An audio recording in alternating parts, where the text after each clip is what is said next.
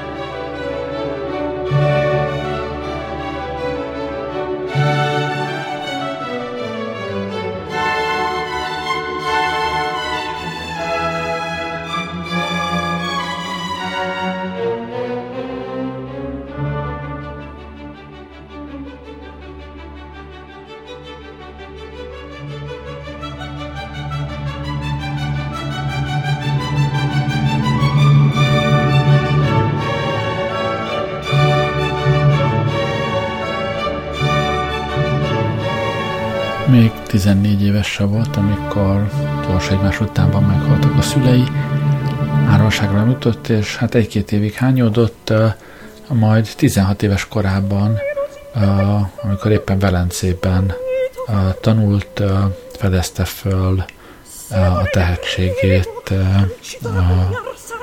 Kaszman, aki már akkor Pécsben dolgozott, és hát magával vitte Salierit.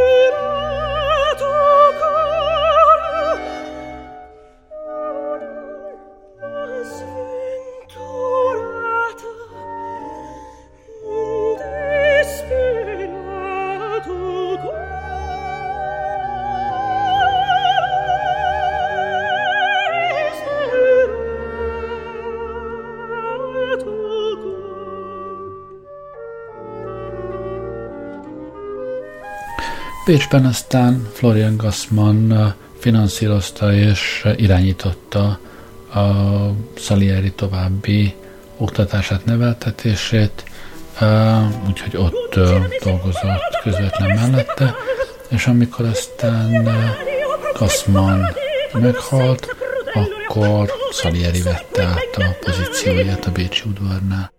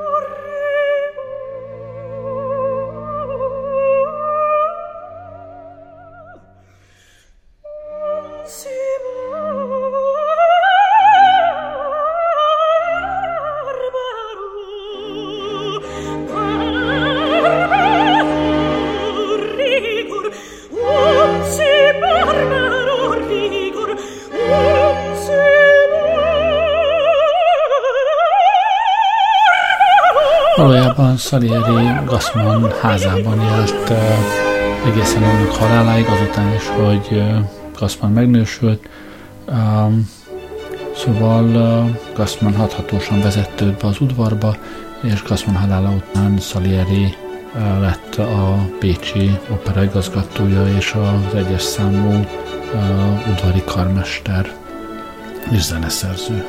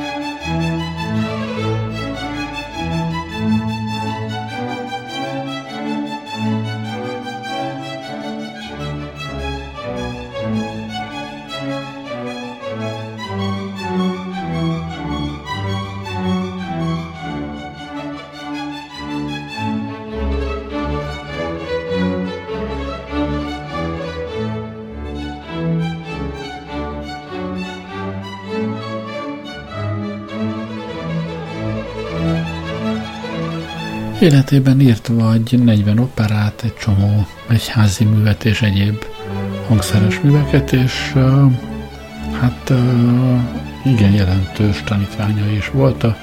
Egyebek között hát ő tanította Beethoven-t, Lisztet, uh, Hammelt, szóval csupa, csupa jó nevek.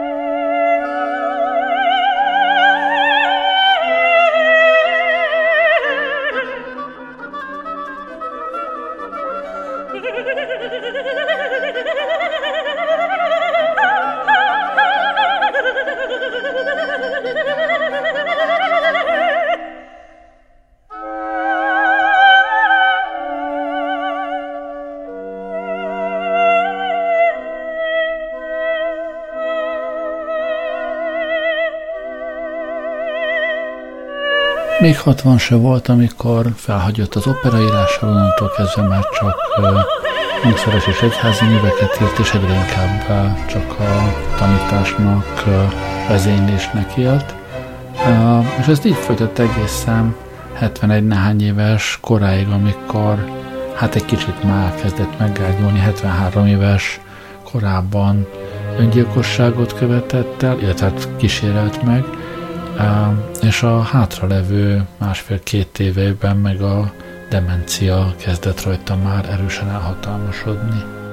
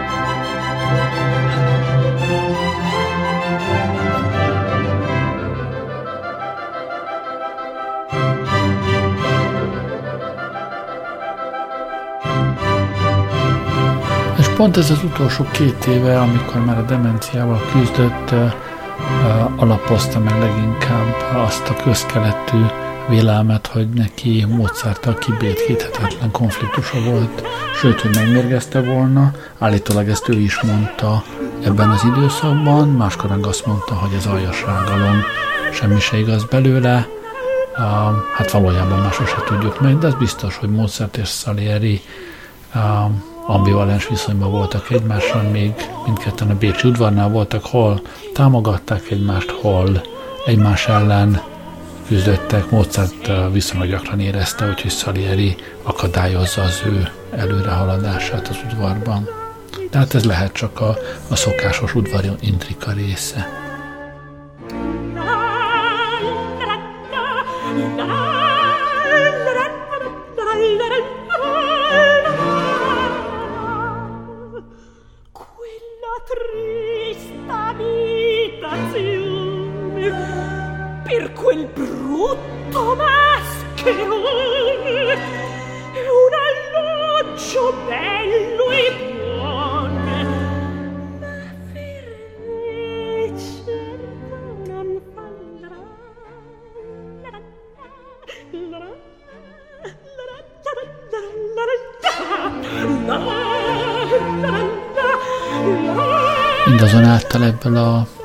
Az intrikával, meg főleg ebből a plegykából, hogy ő még veszte volna meg Mozartot, uh, uh, hát uh, kialakult uh, Salierinek egy utóélete, amit uh, hát uh, legelsőként Puskin alapozott, meg ő írt egy kis tragédiát Mozart és Salieri címmel, és aztán az ő nyomdokain még számosan, egészen uh, hát beleértve a, az Amadeus című Oscar díjas Los Forman filmet is, legtöbben, akik ismerik Salieri nevét, innen ismerik.